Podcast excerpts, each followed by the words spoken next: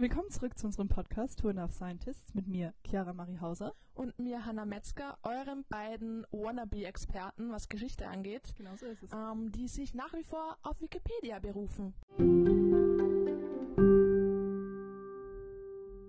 Willkommen zurück zu unserem Podcast. Eben heute haben wir eine besondere Gästin bei uns sitzen, und zwar Magister Michaela Masig, deren Buch wir heute auch vorliegen haben. Das ist etwas ganz Besonderes bei uns. Ja, stimmt, vom Fakultas Verlag genau. zur Verfügung gestellt, aber darauf kommen wir später zu sprechen. Genau.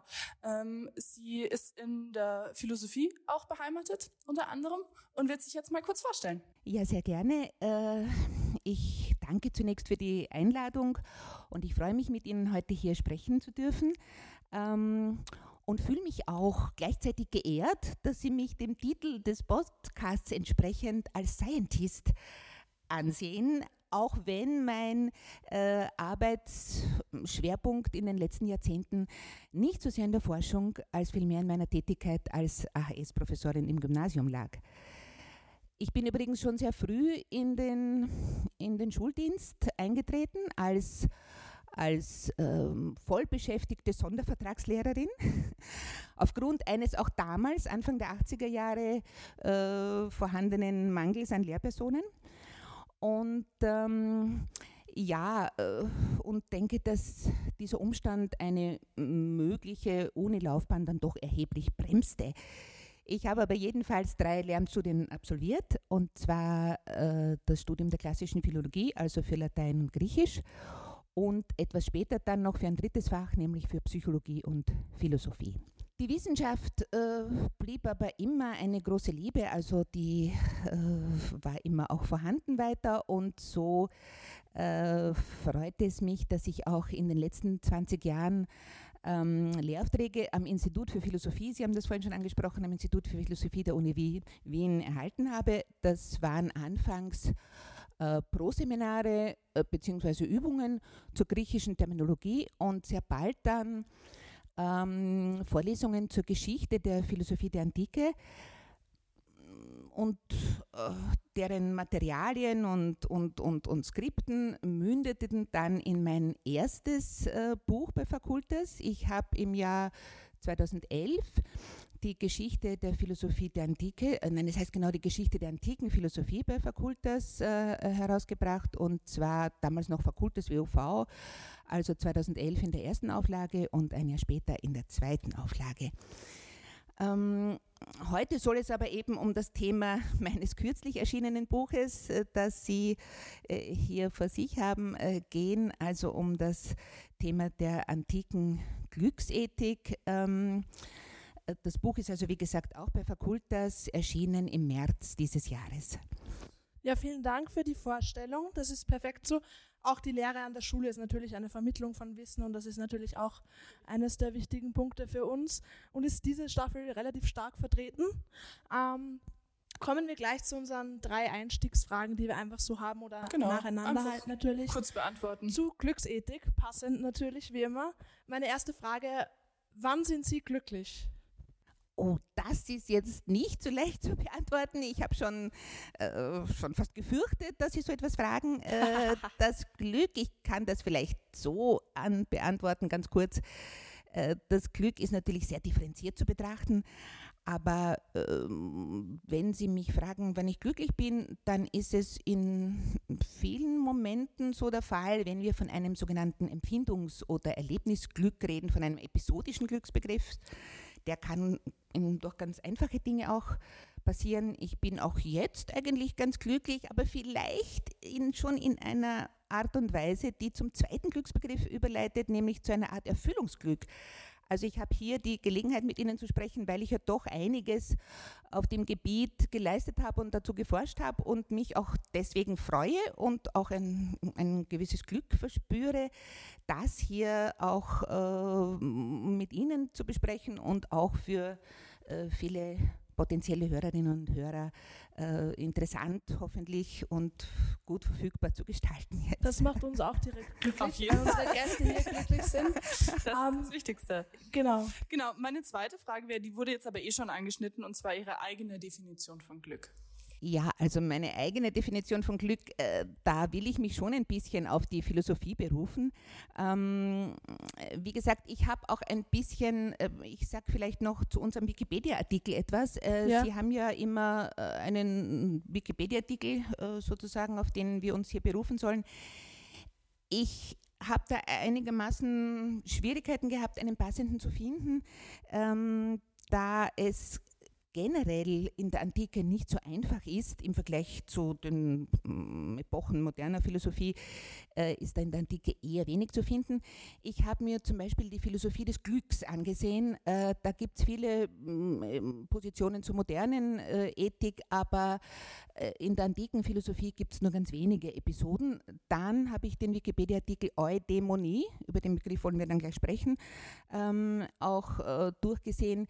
Der ist jetzt wiederum sehr umfangreich, bietet auch einen größeren Abschnitt über antike äh, Konzepte, ähm, ist aber wahrscheinlich durch die Nennung vieler Einzelnamen für unser Gespräch nicht so gut geeignet. Daher habe ich mich dann entschieden für diesen Begriff der Lebenskunst, die wir, glaube ich, äh, irgendwie ins Zentrum stellen sollten. Ähm, Lebenskunst äh, ist ein durchaus gängiger Begriff auch, auch heute und ist auch insofern gut geeignet, finde ich, weil er in vielerlei Hinsicht anschlussfähig ist. Das heißt, er hat eine gewisse Brückenfunktion inne und weist auf, auf Themen, die auch heute noch unter diesem Titel und gerade heute wieder vermehrt unter diesem Titel verhandelt werden auf dem Gebiet der praktischen Philosophie. Da gibt es auch Namen, die ich dann noch nennen will. Also äh, Lebenskunst. Und äh, die ist natürlich schon wichtig, weil Glück jetzt nicht so etwas ist, was so schnell verfügbar ist. Äh, da muss man schon ein bisschen unterscheiden. Wir haben also ich habe äh, zuerst schon von mir persönlich ein bisschen gesprochen, aber wir haben natürlich alle, wenn wir uns auf den großen Philosophen Aristoteles berufen, so heißt es dort, alle Menschen wollen glücklich sein, wir haben wohl alle den Wunsch, äh, das Telos, das höchste Ziel unseres Strebens, äh, ist es doch, möglichst glücklich zu werden. Bei Aristoteles heißt es aber dann gleich danach, in seiner nikomachischen Ethik, am Beginn der nikomachischen Ethik, also sein äh, wichtiges äh, Werk. Ähm, äh, was aber das Wesen des Glücks ist, darüber gehen die Meinungen auseinander und die breite Masse urteilt darüber ganz anders als die Gebildeten. Glück, also das muss man jetzt zunächst einmal festhalten, ähm, und das ist zweifelsfrei so, ist ein, man kann sagen, notorisch mehrdeutiger Begriff. Mhm. Denken Sie an äh, gewisse Redewendungen, die wir auch im Deutschen unter dem Begriff Glück äh, finden können. Also zum Beispiel, da haben Sie aber großes Glück gehabt, wenn jemand äh, unverletzt einen Unfall übersteht. Oder ähm, jeder seines Glückes Schmied, wenn, wenn es darum geht, mit größtmöglichem Einsatz der eigenen Kräfte an, an, an selbstgesteckten Zielen zu arbeiten. Oder äh, der bekannte Vers aus Richard Strauss, äh, pardon, aus Johann Strauss Operette äh, Die Fledermaus, glücklich ist, wer vergisst, was nicht mehr zu ändern ist. Äh, der sinngemäß übrigens sehr nahe an die Schicksalsauffassung der Stoiker herankommt, über die wir vielleicht im Anschluss auch noch sprechen können. Also Glück, muss man sagen, oszilliert zwischen einem, einem Zufallsglück, äh, einem Glück, das einem einfach so zufällt, überraschend, unvermutet, unvorhergesehen, eine Schicksalsfügung, äh, glückliche Fügung, wie wir auch sagen, und einem äh, längeren, einem im besten Fall Lebensdauerglück, also einem längeren Glücklichsein, also dem Glücklich haben, dem, dem Glück haben, dem äh, zufälligen Glück und dem eben eher dauerhafteren Glück im Sinne eines Glücklichseins. Und jetzt komme ich zu den griechischen Begriffen noch. Im Griechischen gibt es auch zwei Begriffe, die das unterscheiden, nämlich die Eutychia und die Eudaimonia. In beiden Begriffen, wie Sie hören, ist, der, ist die Vorsilbe Eu, die, äh, das ist gut. Und in der Eutychia ist da drinnen die Tüche. Die Tüche sind personifizierte Gestalt, die, die äh, parallel zur, äh, zur römischen Fortuna zu sehen, also die Glücksgöttin, und weist eben damit auf das zufällige Glück. Eudaimonia ist ein bisschen schwieriger mm, wiederzugeben, eben einmal aus dem Grund, dass wir im Deutschen einen Begriff haben, der sicher un, un, unzulänglich ist, wenn wir das mit Glück übersetzen.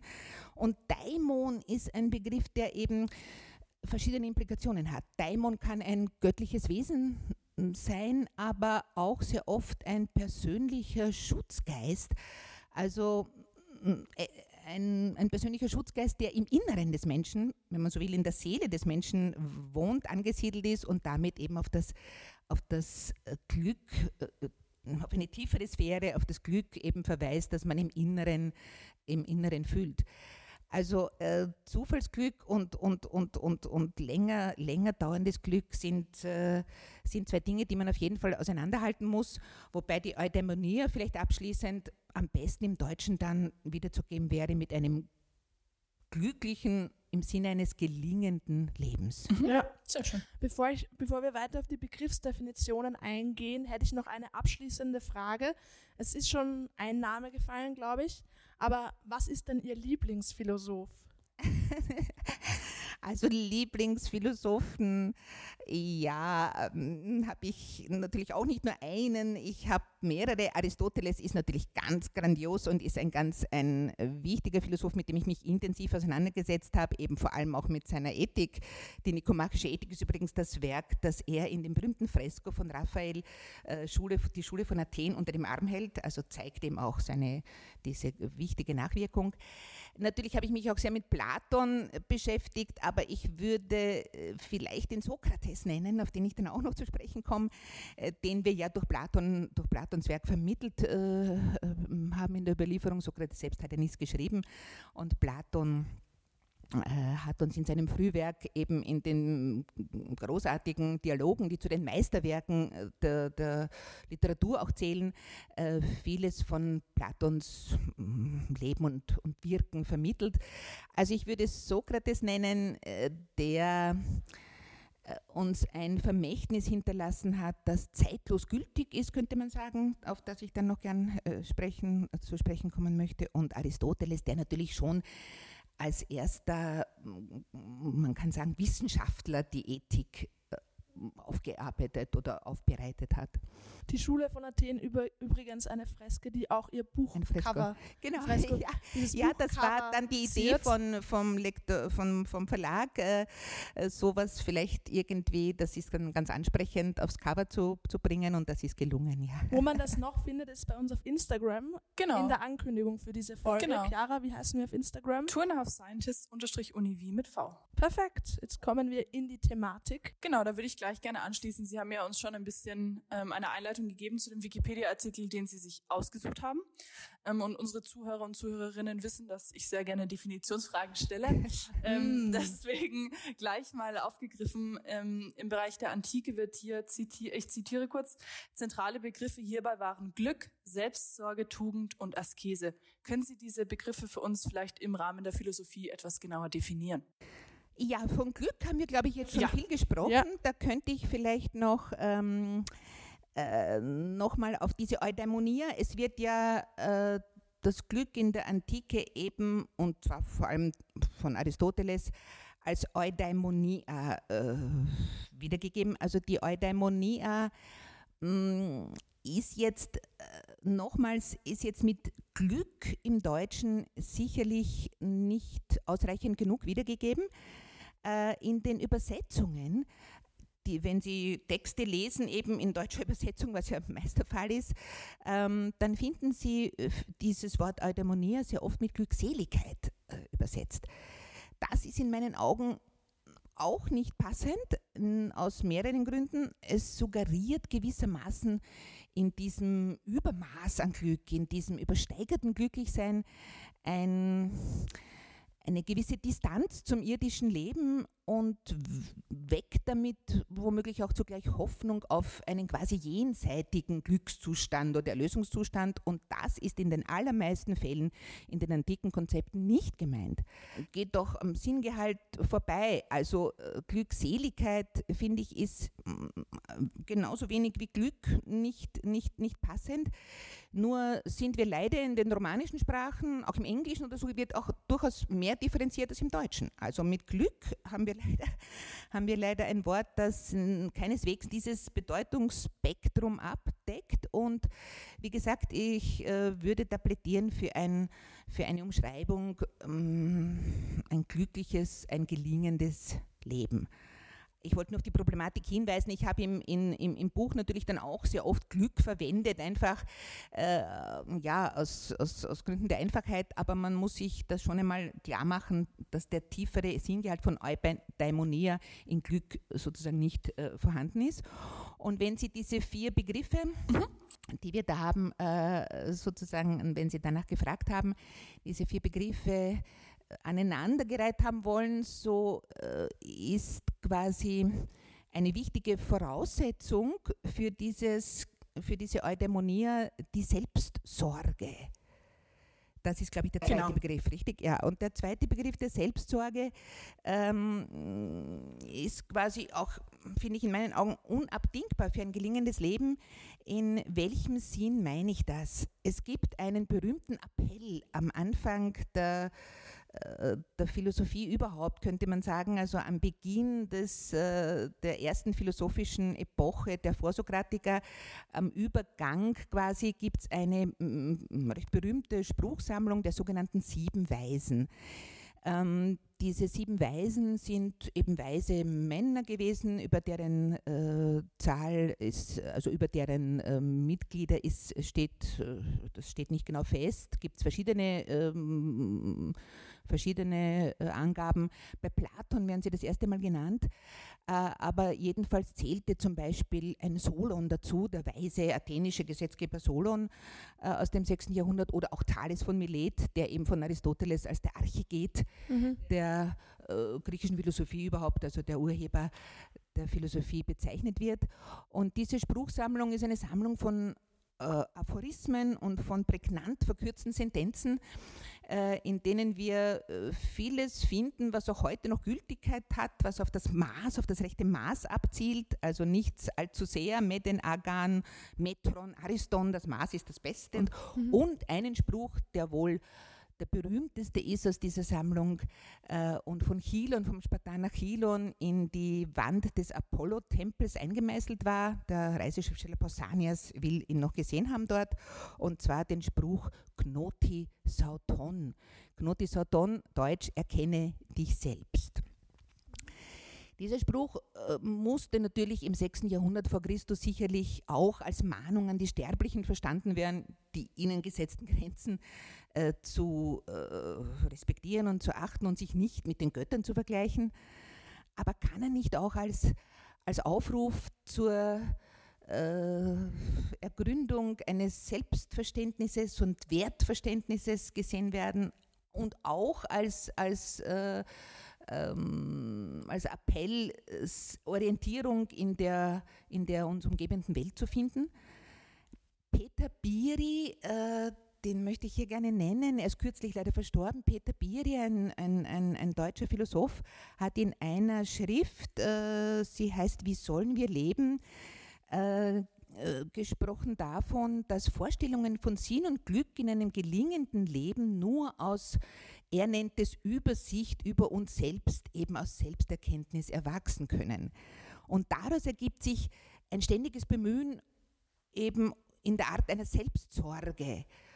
Diese Selbstsorge äh, ist aber hm, keineswegs nur auf das eigene Ego fixiert, sondern hilft auch die Fähigkeit zu ähm, entwickeln, eine Distanz zum, zum eigenen Ich zu entwickeln, unerlässlich für, für, für das Miteinander, für moralische, äh, für, das, für die Entwicklung, die Kultivierung moralischer Empfindungen wie Reue, äh, Scham, Loyalität etc. Also mit, einfachen, äh, mit einfach aus, ausgedrückt, äh, die, die anderen zu achten und zu respektieren, heißt, sie als andere zu erkennen, eben wahrzunehmen, was wiederum voraussetzt, dass man sozusagen weiß, wer man selber ist. Äh, Wilhelm Schmidt, äh, der im Wikipedia-Artikel genannt wird äh, und auch ganz wichtige Anstöße zur Lebenskunst in der heutigen praktischen Philosophie geliefert hat, hat äh, genau darauf aufmerksam gemacht in seiner Schrift ähm, mit sich selbst befreundet sein, glaube ich, heißt sie ja, mit sich selbst befreundet sein von der Lebenskunst mit sich selbst.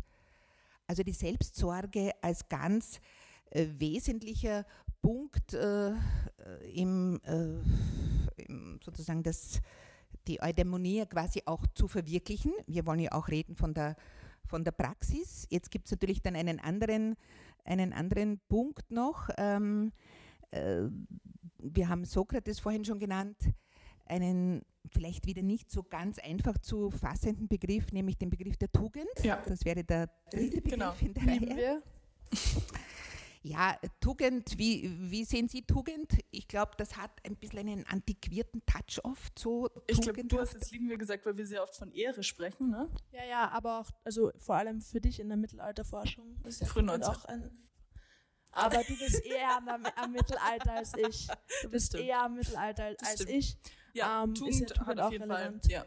Tugend im Mittelalter ist auf jeden Fall auch etwas, was sich durchzieht, ja. Mhm. ja, ja, Tugend, also wie gesagt, ent, äh, ist natürlich wieder ein Begriff, äh, den wir in der Antike mit Arete haben. Mhm. Da ist der Stamm Bestheit, Aristos und so kennen Sie, also Aristokratie und so weiter. Also nicht ganz geklärt die Herkunft, aber Arete ist mm, übrigens anfänglich gar nicht nur an die moralische äh, Bestheit sozusagen gebunden, sondern Bestheit in einem allgemeinen Sinn und ist eben dann so etwas, wir müssen wieder irgendwie umschreiben, ist so etwas wie eine vorzügliche mm, Leistung, eine Tüchtigkeit, eine, eine vorzügliche Perform Performance, könnte man sagen. Erstmals haben übrigens die Sophisten äh, diesen, äh, diesen Begriff verhandelt äh, und über die Lehr- und Lernbarkeit der Tugend äh, ähm, diskutiert.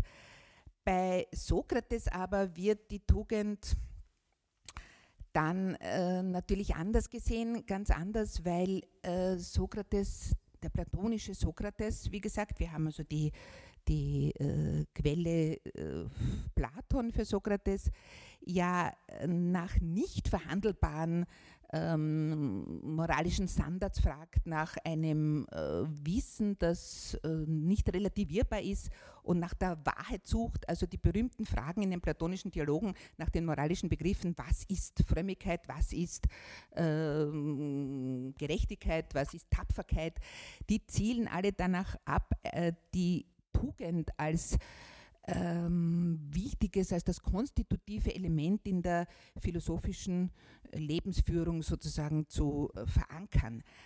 Also äh, die stellen sich ganz bewusst gegen diesen äh, subjektiven Relativismus der Sophisten. Das ist natürlich ein großes Thema gewesen äh, zwischen, waren die Zeitgenossen Platons und, und Sokrates, zwischen diesen Philosophen.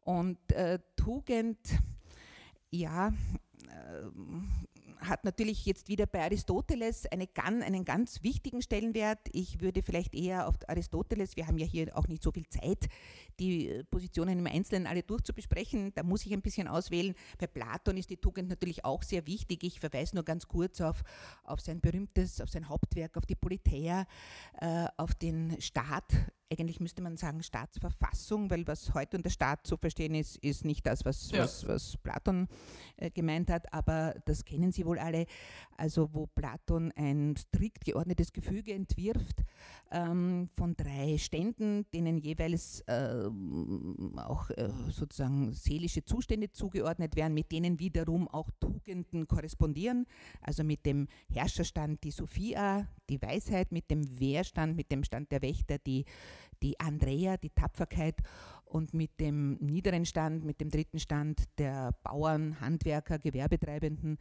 die Sophrosyne, eine in meinen Augen sehr wichtige Tugend auch, nämlich Besonnenheit im Sinne von Maßhaltens, Selbstbeschränkung, auch ähm, und die Gerechtigkeit, die Platon für die, äh, für die wesentliche Tugend hält, die ist quasi, könnte man sagen, die Mastertugend.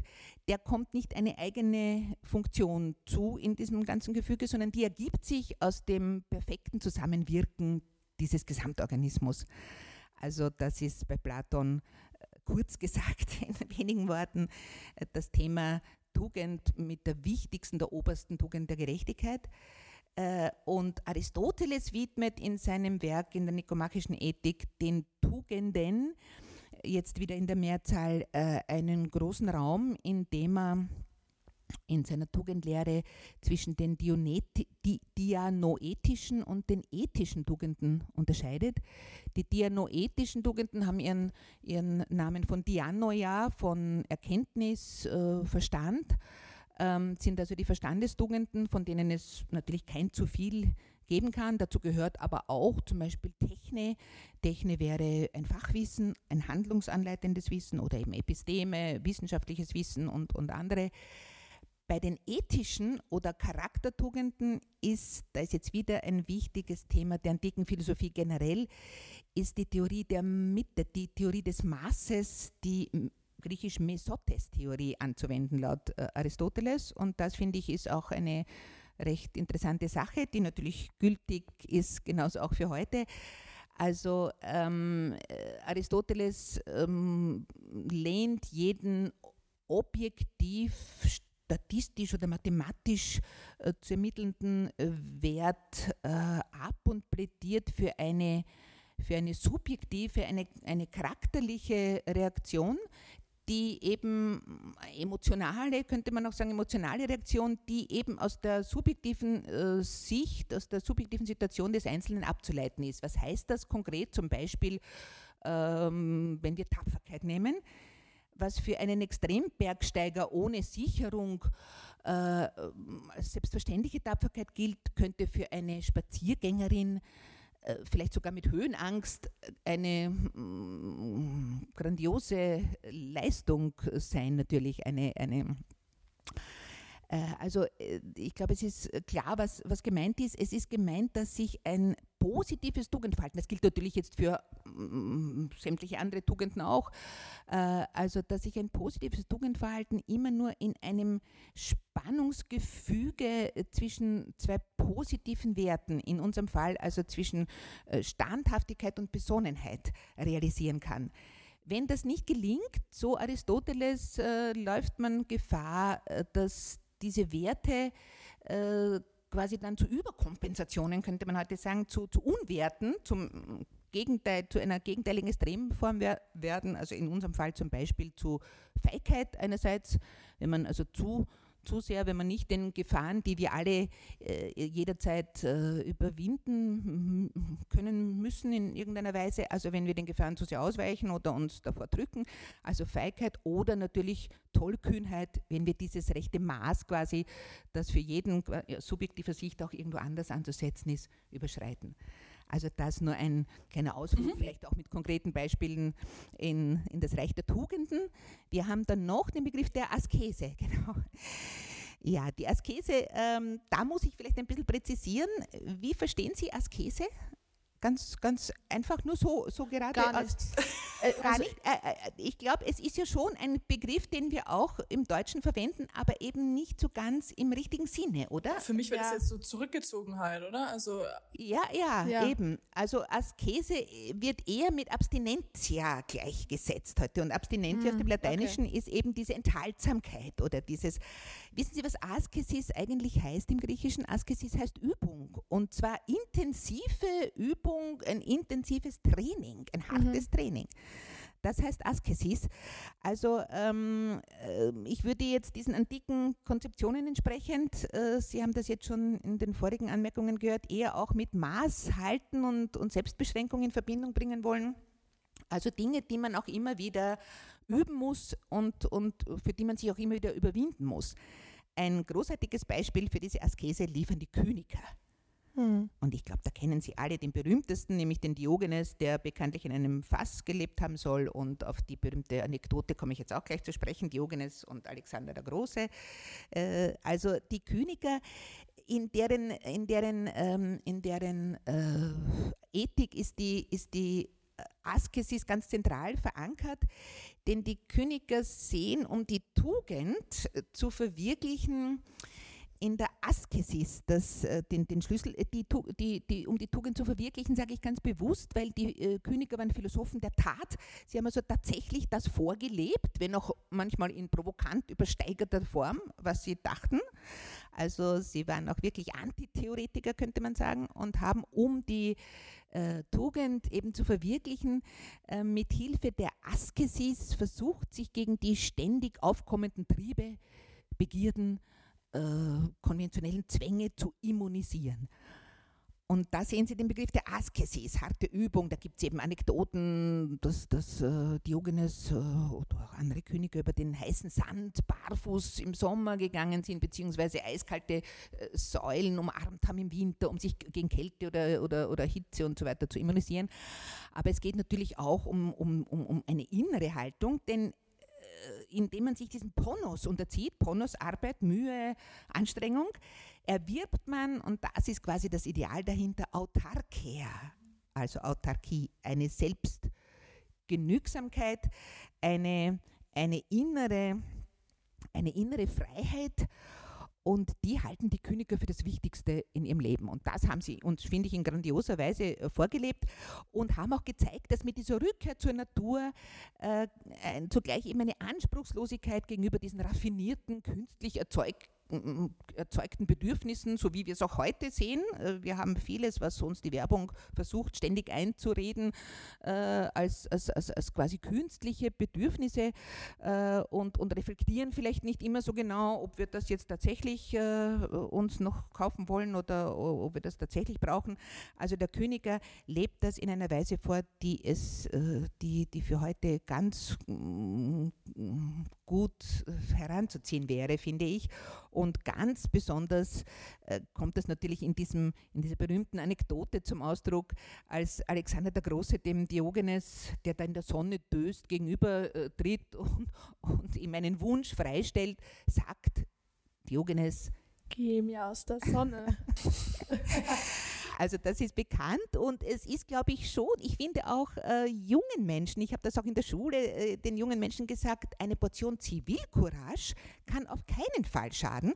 Natürlich immer in einem bestimmten Rahmen, aber äh, Diogenes macht hier dem Mächtigen auch klar, ganz, ganz, ganz einfach klar, was er von ihm denkt. Äh, Alexander kann diese Reaktion nur als Affront verstehen, als persönlichen Affront.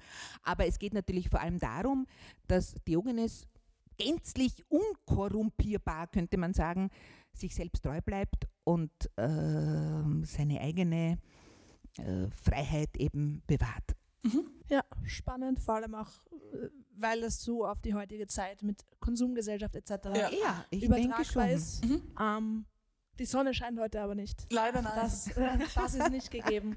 Ähm, dann kommen wir zu meiner Frage, die ich mir gestellt habe, und zwar, wie sich Glück mit Unglück, also wie sich dieses, wie dieses Verhältnis stattfindet. Wie verhält sich Unglück zu Glück?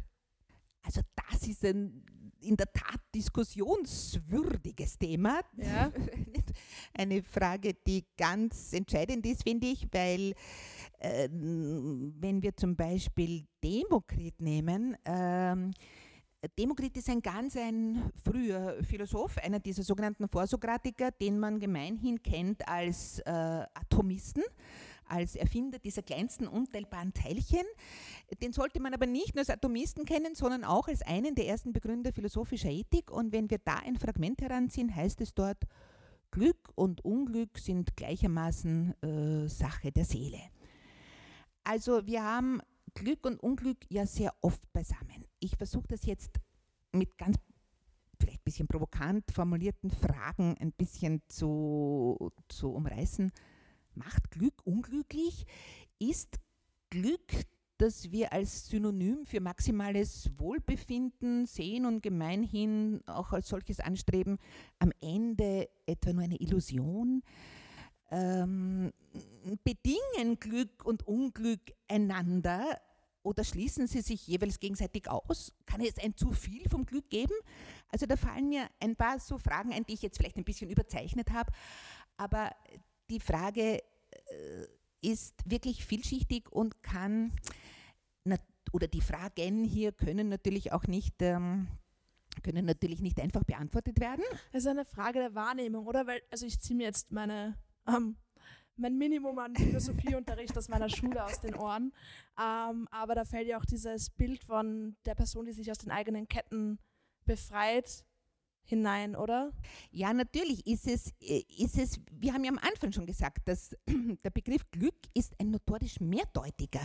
Wenn jemand äh, schwer krank ist, ist für ihn natürlich das größte Glück, äh, gesund zu werden. Wenn jemand ganz arm ist, dann, dann braucht er zumindest so viel, um irgendwie zu überleben und so weiter. Also Glück, ja. wir, wir philosophieren, wir, es geht uns hier gut. Ne? Wir können hier in einem schönen Raum, in einer schönen Umgebung sitzen und uns Gedanken darüber machen. Aber, aber da muss man schon schon noch immer sagen, philosophieren und, und, und, und dieses Privileg da jetzt zu haben, dass wir hier miteinander sprechen zu dürfen, ist natürlich schon ähm, ähm, dort anzusetzen, wo man eine gewisse sichere eine Absicherung ja. der Ex Existenz hat, nicht? wenn ja. Sie das jetzt ansprechen. Obwohl der Stoiker und sagt, dass man mit der Tugend alleine auch unter widrigsten Umständen glücklich sein kann. Eine Haltung, die vielen schon in der Antike wurde das kritisiert, vielen ja. zu rigoros oder zu äh, fast unmenschlich erscheint. Ähm, aber äh, die Stoiker haben, wie Sie alle wissen, doch eine, eine, eine, eine ganz große Anhängerschaft über die Zeiten hinweg gehabt. Also, und haben bis heute noch äh, Ansichten und stoische Ruhe und so weiter ist ein, ein, ein Begriff, ein gängiger auch so unsere Sprache. Und also das sind schon auch, ich, ich finde die Antike, mit der ich mich ja da doch intensiv beschäftigt habe, hat so viele herausfordernde äh, Ansätze, wo es dann doch lohnend ist, über die ein bisschen nachzudenken. Und ich möchte zu dieser Frage vom Glück und Unglück vielleicht auch wieder, weil man das dann am besten immer an so konkreten äh, Dingen erkennen kann, auch wieder eine Episode heranziehen. Und zwar eine Episode, die im Geschichtswerk des Herodot überliefert ist, und zwar von der Begegnung äh, des schon vorhin genannten Weisen Solon mit dem Lyderkönig Kreusos oder lateinisch Krösus, also dem reichen äh, Lyderkönig äh, Krösus, der äh, sich in blindem Vertrauen auf seine Macht und seinen Reichtum für den glücklichsten aller Menschen hielt. Und in dem Gespräch mit Solon musste er aber feststellen, dass dieser ihm keineswegs zugestimmt äh, hat, so wie er das eben erwartet hat. Denn Solon sagt, es müsse zu einem glücklichen Leben auch noch ein glückliches Ende hinzukommen. Niemand ist vor seinem Tode niemand kann vor seinem Tode als glücklich bezeichnet werden. Wieder eine ein bisschen herausfordernde Ansicht. Solon nennt danach Beispiele. Und zwar äh, spricht er zuerst von einem völlig unbekannten athenischen Bürger namens Telos. Telos habe die Blüte seiner Heimatstadt Athen gesehen, er habe die äh, Kinder und Enkelkinder heranwachsen gesehen, war nicht selbstverständlich in dieser Zeit, und er habe sogar in einem Heldentod sein Leben ruhmvoll beendet. Telos als Beispiel für ein erfülltes, glückliches Leben. Die Überraschung steigert sich dann noch einmal sehr mit dem zweiten von Solon aus der Mythologie herangezogenen Beispiel. Äh, er erzählt die Geschichte eines Brüderpaars, junge, kraftstrotzende Söhne einer Hera-Priesterin namens Kleobis und Biton, ziehen als einmal kein, keine Stiere zur Verfügung waren, um den schweren Wagen ihrer Mutter, einer Hera-Priesterin, zum Tempel der Hera hinanzuziehen, zogen diese jungen, kräftigen Söhne den Tempel zum Heiligtum der Götter hinan. Äh, nach dieser vollbrachten Tat erbat die Mutter, die Priesterin eben von ihrer Göttin sozusagen das, das Schönste, was man Menschen gewähren könne. Und die Jünglinge, äh, die sich nach dem Opfer mal zur Ruhe begaben, wachten danach nicht mehr auf. Upsi. Hoppala. Das kam unerwartet. ja, das ist ein, ein Ende, das sicher heutigen allzu, allzu hart und, und, und, und, und vielleicht bizarr und, und, und schlichtweg abwegig erscheint. Ähm, aber dahinter könnte man wieder äh, einige Dinge sozusagen, wenn man das kurz zusammenfasst, also könnte man doch vielleicht auf ähm, auf einiges zu sprechen kommen, wenn wir diesen krassen Widerspruch, der natürlich in Solons Diktum steckt, einmal äh, noch uns vor Augen führen. Niemand kann vor seinem Tod als glücklich bezeichnet werden, heißt ja, dass niemand jemals glücklich sein kann. weder als Lebender, da ja immer noch ein Unglück bevorstehen könne, was jetzt in unserem Beispiel bei Cleobis und Piton dezidiert ausgeschlossen wird, weil die ja. äh, haben ihr Leben beendet, ohne dass es eine Verschlechterung mehr geben kann. Also äh, weder eben als Lebender noch als Toter, den man natürlich mm, als, als Glück, das wäre eher befremdlich, den als glücklich zu bezeichnen. Also diese Aussage Solons, die uns da jetzt wieder herausfordert, kann, und das bringen uns die antiken Konzepte irgendwie ein bisschen bei, kann insofern nur gemildert werden, als es äh, um unsere innere Einstellung geht. Um unsere innere Einstellung eben zu den Dingen, beziehungsweise auch um äh, die richtige Einschätzung der, der Lebensmöglichkeiten, um das Wahrnehmen äh, dieser, dieser, dieser Dinge, die wir haben. Das ist sehr schwierig, weil äh, meistens können wir die Dinge nur im Rückblick erkennen. Also Krösus ist in dem Fall, es gibt ja da einen berühmten Orakelspruch da, den er, den er dann falsch deutet, nicht? Krösus ist so besessen von seinem Glück und sehr oft sehen wir auch heute Menschen, die reich sind, die vieles haben, die dann aber nach immer mehr streben und damit auch ins Unglück kippen. Sieht man in, in der Wirtschaft, in der Politik, es gibt ständig Beispiele bis heute. Also dahinter vielleicht irgendwie in dieser Geschichte ein bisschen das wichtige, äh, diesen, dieses wichtige Ideal äh, einerseits, wir haben die, die Autarkie der Könige gehabt und vielleicht auch dieses wichtige Ideal des, des Erkennen des richtigen Maßes und des Maßhaltens. Das würde mir dazu Glück und Unglück in aller Kürze einfallen. Und vielleicht hat das die Episode auch ein bisschen veranschaulicht. Ja. Ähm, ich würde gerne zum Schluss jetzt noch auf ähm, aktuelle Perspektiven ein bisschen zu sprechen kommen oder vielleicht auch ähm, Problemlagen. Ähm, Sie nennen in Ihrem Buch ja unter anderem auch Bhutan mit dem Bruttonationalglück. Ja, obwohl das natürlich auch ein bisschen problematisch ist, weil diese Liste, inzwischen ist, ist das, glaube ich, weiter zurückgefallen, diese Listen sind natürlich äh, immer gewisse Rankings, die ähm, ein bisschen das Gesamte wieder ausblenden und auf bestimmte Punkte hin, äh, hinsehen. Nur, also ob das jetzt so für die Bevölkerung äh, tatsächlich gilt, aber es geht, ja, wollen Sie? Was ist das Bruttonationalglück in kurzen, also nur kurz, was soll das aussagen? Es geht eben um die Frage halt, wie glücklich jemand, also eine, ein Land oder eine, eine Nation sozusagen ist und dann okay. gibt es ein weltweites Ranking.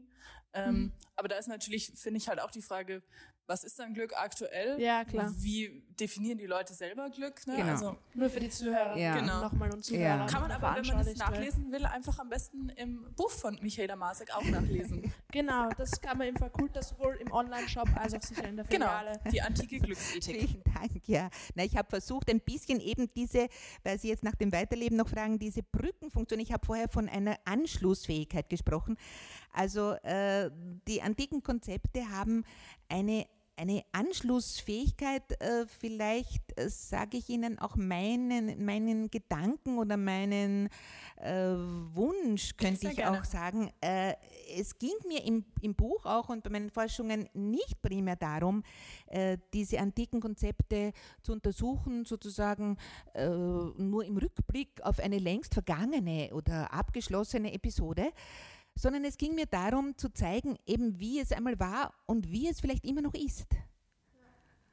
Und da findet man ganz vieles, weil trotz der, der über zwei Jahrtausende zurückliegenden ähm, Erfindung sozusagen dieser, dieser Gedanken, die Griechen mit ihrer Leidenschaft für das Denken eben äh, ja nicht nur auf naturphilosophischem Gebiet, das waren ja die anfänglichen, die anfängliche Epoche der Vorsokratiker, aber dann eben auf, auf dem Gebiet der Moralphilosophie äh, vieles aufgeworfen, was wie gesagt für, für heute noch äh, Gültigkeit haben kann. Ein, ein paar Dinge will ich vielleicht noch sagen zum Abschluss, aber es ist wichtig, äh, diese Nähe und Verwandtschaft zu diesen Dingen auch zu sehen. Also trotz dieser äh, großen zeitlichen Distanz haben wir eine äh, große Nähe. So ist es zumindest mir gegangen äh, bei dieser intensiven Beschäftigung, dass da also vieles noch ganz genauso ist wie damals und daher ähm, finde ich, geht es schon noch darum, dass sich äh,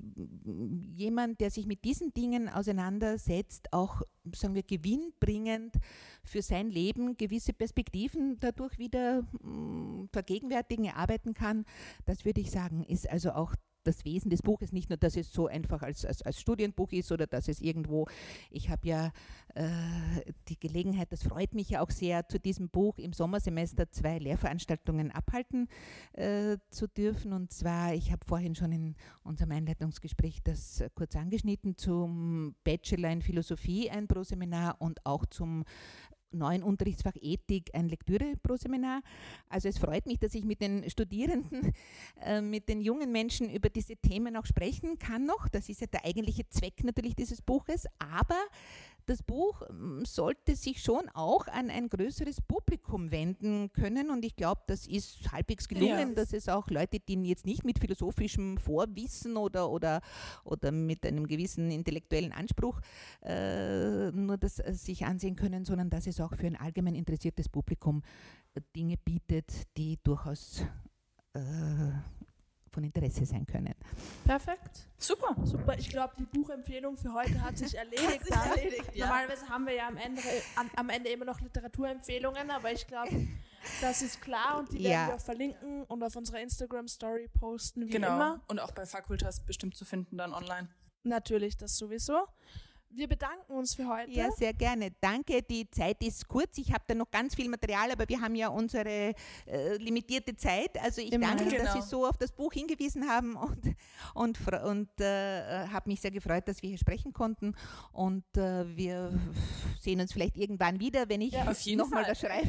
Wir haben uns sehr gefreut über den Abstecher in die Philosophie. Ich habe sehr viel gelernt. Und über den Abstecher in die Antike, weil tatsächlich hatten wir das noch nicht. Nee, und wir sind Podcast. auch beide genau. nicht damit in Berührung Berührung. Genau, nicht wirklich, ne? Das freut mich sehr und ich danke Ihnen. Also Hanna, ähm, wir haben jetzt etwas über Glück gelernt, etwas Neues, jedenfalls für mich. Ja, ähm, bin ich trotzdem noch nicht. Dafür kann ich nichts. Aber vielleicht wird es was jetzt 2024. Genau, wir starten nämlich jetzt mit März in unsere dritte Staffel. Das heißt, das war jetzt die letzte Folge dieser zweiten Staffel. Genau, wir verabschieden uns mit viel Glück in die Pause, in die Ferien. Genau. Und kommen dann im März zurück erste Märzwoche. Genau, ähm, aber bevor wir gehen, sollten wir uns noch bei jemandem Besonderem bedanken. Ja, bei unserem Werbepartner. Fakultas nämlich, die uns auch unsere heutige Gästin vermittelt haben. Genau, die haben uns unsere heutige Gästin vermittelt, uns ein Buch geschenkt. Ja, über Glück. Über Glück haben von wir, der heutigen Gästin. Genau, haben wir schon geschaut. Und dementsprechend auch ein großes, großes Dankeschön, auch für die Bewerbung auf ja. Instagram, auf den ganzen Social-Media-Plattformen. Das war wirklich nett. Danke. Wir freuen uns sehr darüber und sind gespannt auf neue Kooperationen in den neuen Staffeln. Korrekt.